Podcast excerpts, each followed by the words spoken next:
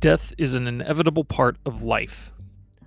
In the present day, we tend to shy away from it and avoid talking about it with our children. The old trope about Rover going to live on a farm betrays our fear and timidity, even with animals. But Ecclesiastes 7 2 says, It is better to go to the house of mourning than to go to the house of feasting. For this is the end of all mankind, and the living will lay it to heart. As is typical, we collectively do the opposite of what the wise thing to do would be.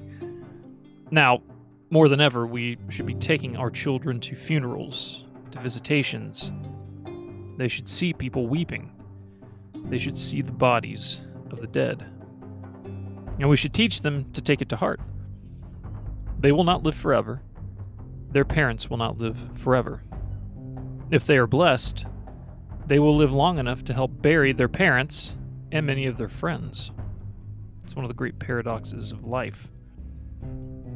Children used to be around death more often. Life on a farm, for example, presented all sorts of opportunities that are foreign to our current sterilized existence. Chickens would die for the sake of the oven, animals would be stolen by coyotes, the cycle of life was laid bare for all to see, and parents could teach, and children could learn. Likewise, families used to be larger. Most would have lost a sibling or two, and probably remember it. Where modern life fails, we must fill in the gaps. Take them to as many funerals as you are able. Let them see you comfort those that mourn. Let them see the laughter of loved ones as they remember the life of the one who passed on. Is it inconvenient? Yes, it's meant to be. Death intrudes. It does not care about anyone's schedule. It comes like a thief in the night, and the living must deal with the consequences.